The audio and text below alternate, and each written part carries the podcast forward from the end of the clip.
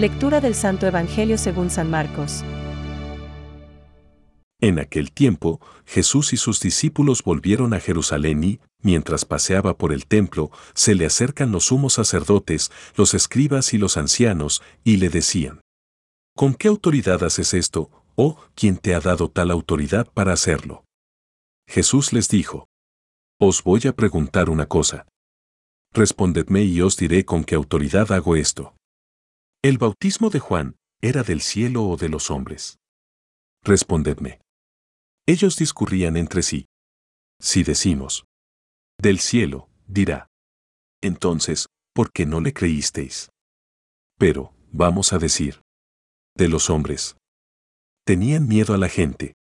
Pues todos tenían a Juan por un verdadero profeta. Responden, pues, a Jesús. No sabemos. Jesús entonces les dice, Tampoco yo os digo con qué autoridad hago esto. Es palabra de Dios. Te alabamos, Señor. Reflexión. ¿Con qué autoridad haces esto? Hoy, el Evangelio nos pide que pensemos con qué intención vamos a ver a Jesús. Hay quien va sin fe, sin reconocer su autoridad. Por eso, se le acercan los sumos sacerdotes, los escribas y los ancianos, y le decían, ¿Con qué autoridad haces esto, o quién te ha dado tal autoridad para hacerlo?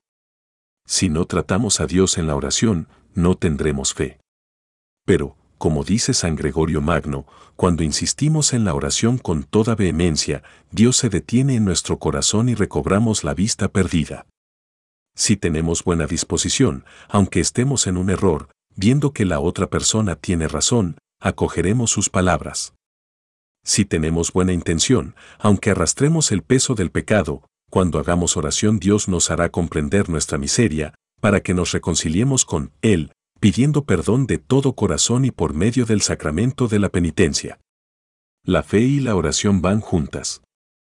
Nos dice San Agustín que, si la fe falta, la oración es inútil. Luego, cuando oremos, creamos y oremos para que no falte la fe. La fe produce la oración, y la oración produce a su vez la firmeza de la fe. Si tenemos buena intención y acudimos a Jesús, descubriremos quién es y entenderemos su palabra cuando nos pregunte. ¿El bautismo de Juan era del cielo o de los hombres? Por la fe, sabemos que era del cielo y que su autoridad le viene de su Padre, que es Dios, y de Él mismo porque es la segunda persona de la Santísima Trinidad. Porque sabemos que Jesús es el único Salvador del mundo, acudimos a su Madre que también es Madre nuestra, para que deseando acoger la palabra y la vida de Jesús, con buena intención y buena voluntad, tengamos la paz y la alegría de los hijos de Dios. Pensamientos para el Evangelio de hoy. El sana y no va fer recense comptar amb el seu pare. De aquesta manera també vosaltres, no feu recense comptar amb el vostre bisbe i amb preveres, ni tracteu de acolorir com a lloable alguna cosa que feu separadament. San Ignasi de Antioquia.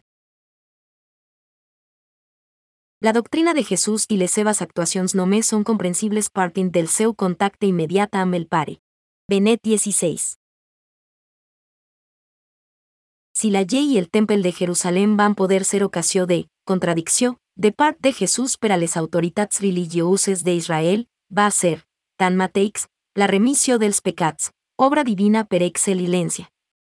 Allo que va constituir la veritable pedra de Ensopec.